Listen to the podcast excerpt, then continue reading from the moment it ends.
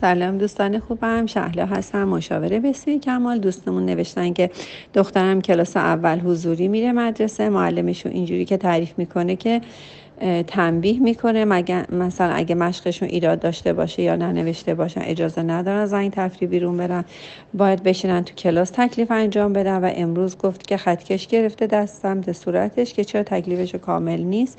دیشب خیلی خسته بود همکاری نکرد. من فشار نیاوردم بهش. خیلی هم تکلیف میدن در منزل. من آگاهی ندارم. اینجوری رفتار کردم برای کلاس اول طبیعی هست یا نه؟ دوست خوبم راستش کار قشنگی نمی‌کنه معلم. من رفتار معلم رو تایید نمی کنم ولی رفتار شما رو اصلا ابدا تایید نمی کنم چون بچه که به کلاس اول رفته و هفت ساله شده باید بدونه که قوانین رو باید رعایت کنه. بی خود کرده تو خونه مد... تکلیفشو ننوشته. بی خود کرده مادر مراقب نبوده که این تکلیفشو ننویسه. عزیزم یه خورده کاراتون رو کم کنید برنامه هاتون رو ردیف کنید یه کاری بکنید یه کاری بکن. خسته از فلانه. و چی کار کرده؟ رفته زمین کنده باغبونی کرده در خونه مردم کار کرده. یعنی چی؟ بچه خسته است بی خود خسته است. منم خستم ولی مجبورم می‌دونم باید سر کار برم باید جواب مردم رو بدم. خسته چیه؟ این کلمات خستگی اینا رو برای که بچه هفت ساله اصلا نه خودتون استفاده کنه نه اجازه بدین کسی استفاده کنه.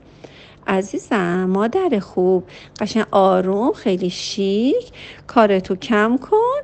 یه خورده گردگیری رو کم کن در و مهمون و همسایه رو کم کن تلفناتو بذار کنار. بچت هفت سالشه بهش قانون رو یاد بدید بچه هفت ساله باید بدونه که قانون اجتماعی ایجاد یه قانون اجتماعی وجود داره و باید ازش رایه رعایت کنه. بله اشکال نداره. بگو بله معلمت شلوغ کنی معلم تو رو می‌زنه و ممکنه که تنبیه کنه و باید کاملا ساکت و آروم باشی و اجازه بدی که تنبیهت کنن. در هر شرایطی باید تابع مدرسه بود و باشه خوب کاری کرده نمی‌ذاره تکلیفش رو انجام نداده بشینه تو کلاس نره. خب نره؟ نره؟ بشینه؟ بله؟